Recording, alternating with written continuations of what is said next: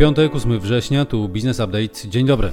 A dziś u nas m.in. dobre dane gospodarcze z USA, miliardowa propozycja przedwyborcza PiS. Polsat wyemituje obligacje o wartości ponad 800 milionów złotych. Business Update. Zacznij dzień z przewagą. Tradycyjnie na początek podsumowanie rynków. WIG20 kolejny dzień spadał, tym razem o 1,6% do 1927 punktów. Wśród blue chipów wyraźnie nad kreską jedynie Dino i Kruk. Najmocniej traciły akcje Alior i cyfrowego Polsatu. Na szerokim rynku na uwagę zasługuje wzrost Ten Square Games, to o 11,5% po publikacji wyników za pierwsze półrocze i optymistycznym wywiadzie z prezesem spółki. Natomiast akcje Pracuj.pl spadały o 11% do 60 zł 30 groszy, to po informacji o sprzedaży pakietu niemal 6% akcji spółki przez jednego z głównych akcjonariuszy. W Stanach Zjednoczonych spadek S&P 500 to 30%, spada także Nasdaq, tym razem o 80%, przy czym Nasdaq spada już czwartą sesję z rzędu. To w ciągłej obawie rynków o dalsze podnoszenie stóp procentowych przez Fed. Akcje Apple spadały o ponad 3% na wieść o zakazie korzystania z produktów tej firmy przez pracowników chińskiego sektora publicznego. Gospodarka i makroekonomia. I zaczynamy od konferencji prasowej prezesa NBP Adama Glapińskiego. Jak mówił szef Banku Centralnego, skala obniżki stóp procentowych jest odpowiedzią na spadającą szybciej od oczekiwań inflację i większy spadek koniunktury. Decyzja o obniżce została podjęta w momencie spełnienia zapowiadanych warunków. Dalej Adam Glapiński stwierdził, że inflacja za wrzesień wyniesie prawdopodobnie nieco powyżej 8,5%. Utrzymywanie stóp na poziomie 6,75% przy spadającej CPI oznaczałoby mrożenie gospodarki, podkreślił szef NBP. Dalej prezes stwierdził, że pojawiają się projekcje, które pokazują, że górny przedział celu inflacyjnego NBP osiągnie w połowie przyszłego roku, ale zaznaczył, nic nie zapowiadam, obserwujemy sytuację i podejmujemy decyzje stosowne do sytuacji. Tymczasem Goldman Sachs prognozuje, że poziom stóp procentowych w Polsce pozostanie bez zmian do przyszłego roku. Rzecznik rządu ogłosił, że budżet czwartego rządowego programu Bon szkolny wyniesie około miliarda złotych. Program Bon szkolny Poznaj Polskę pozwoli dofinansować wszystkim uczniom szkół wycieczki edukacyjne. Amerykański Departament Stanu w ramach programu Phoenix dofinansuje projekt budowy małych reaktorów jądrowych w Polsce. Gratulacje dla Polski, która otrzyma dofinansowanie działań związanych z przejściem z energii węglowej na atomową SMR. Stany Zjednoczone wspierają stosowanie innowacyjnych i bezpiecznych technologii czystej energii w celu dekarbonizacji i zwiększenia stabilności energetycznej na całym świecie. Tak skomentował to ambasador USA w Polsce Mark Brzeziński na portalu X, dawniej Twitter. Spadki w produkcji przemysłowej Niemiec rok do roku to na minusie 2,1%, natomiast w sektorze motoryzacji spadek wyniósł aż 9,4%. Natomiast dobre dane z USA. Aktywność w amerykańskim sektorze usług wzrosła w sierpniu do najwyższego poziomu od 6 miesięcy, wspierana przez wzrost nowych zamówień i zatrudnienia. O 13 tysięcy spadła liczba wniosków o przyznanie zasiłku dla bezrobotnych w USA e, i wyniosła 216 tysięcy wobec 234 tysięcy konsensusu rynkowego rynkowego.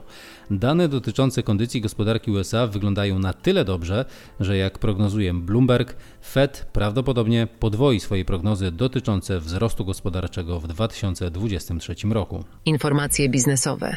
Restrukturyzacja w Ten Square Games pozwoliła przyspieszyć pracę zespołów, tak stwierdził prezes spółki Andrzej Ilczuk, cytowany przez serwis bankier.pl.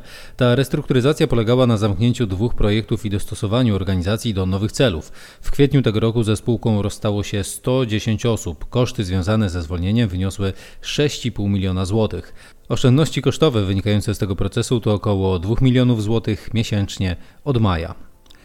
Grupa Airbud, która w lipcu podpisała porozumienie o współpracy z DU Engineering and Construction, prowadzi rozmowy na temat współpracy z kolejnymi firmami z Korei w kontekście m.in. centralnego portu komunikacyjnego jako podwykonawca dla firm koreańskiej oraz o budowie elektrowni atomowej w perspektywie kilku lat.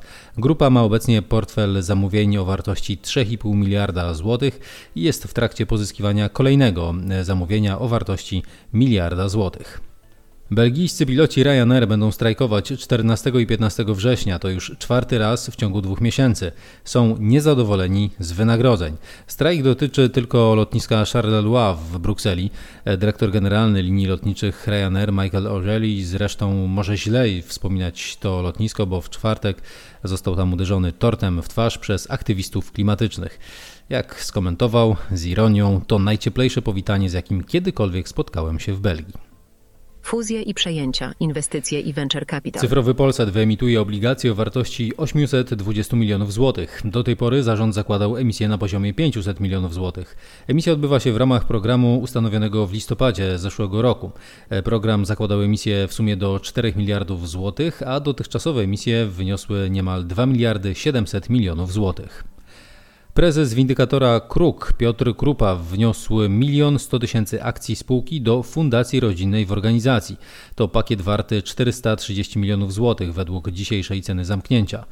Jak powiedział Piotr Krupa, cytowany w komunikacie spółki, skorzystanie z rozwiązania wprowadzonego w maju tego roku w Polsce ustawą o Fundacji Rodzinnej pozwala mi jeszcze lepiej zabezpieczyć bliskich i być spokojniejszym o ich sytuację finansową w długim terminie. Jednocześnie posiadam łącznie ponad 9% akcji i moje myślenie o Kruku jest takie samo. To moje 25-letnie biznesowe dziecko, o które dbam i dbać będę, a ten krok jest tego potwierdzeniem. Nie ma lepszego kapitału dla mojej rodziny na przyszłość.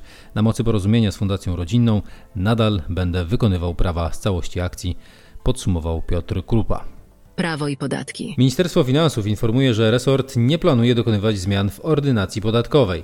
W oświadczeniu dla PAP resort ogłosił, że nie planuje wprowadzać przepisu, zgodnie z którym miałoby dochodzić do przerwania biegu przedawnienia zobowiązania podatkowego w związku z wszczęciem kontroli celno-skarbowej.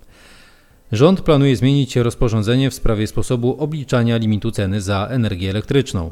Projekt wprowadza zmiany w zakresie ustalania limitu ceny dla przedsiębiorstw zajmujących się obrotem energią w zakresie wolumenu, które podlega sprzedaży do odbiorców końcowych na określonym poziomie marży. Organy sprawiedliwości nałożyły kary umowne na Pocztę Polską z tytułu nieterminowego doręczania przesyłek sądowych. Jak wyliczyła Gazeta Prawna, do końca czerwca naliczono poczcie kary w kwocie 30 milionów złotych. Dane i badania rynkowe. 410 tysięcy metrów kwadratowych wyniosła w Polsce całkowita powierzchnia handlowa w budowie na koniec czerwca. Tak wynika z raportu JLL. W pierwszych sześciu miesiącach tego roku na rynku detalicznym dodano ponad 216 tysięcy metrów kwadratowych zasobów. W ostatnich 12 miesiącach w polskim obszarze nowatorskich usług dla biznesu utworzono 32 tysiące nowych miejsc pracy, wynika z raportu ABSL. Ponad 85% z nich wymaga od pracownika wysokich umiejętności. Obecnie liczba zatrudnionych przekroczyła 435 tysięcy, co oznacza wzrost o 8% w ujęciu rocznym. Tym samym udział sektora w ogólnym zatrudnieniu w sektorze przedsiębiorstw wzrósł z 6,2% do 6,7%. I to tyle w dzisiejszym wydaniu podcastu Business Update. Więcej danych i informacji w naszym newsletterze. Polecamy subskrypcję na www.businessupdate.pl. Dobrego dnia, dobrego weekendu, do usłyszenia w poniedziałek.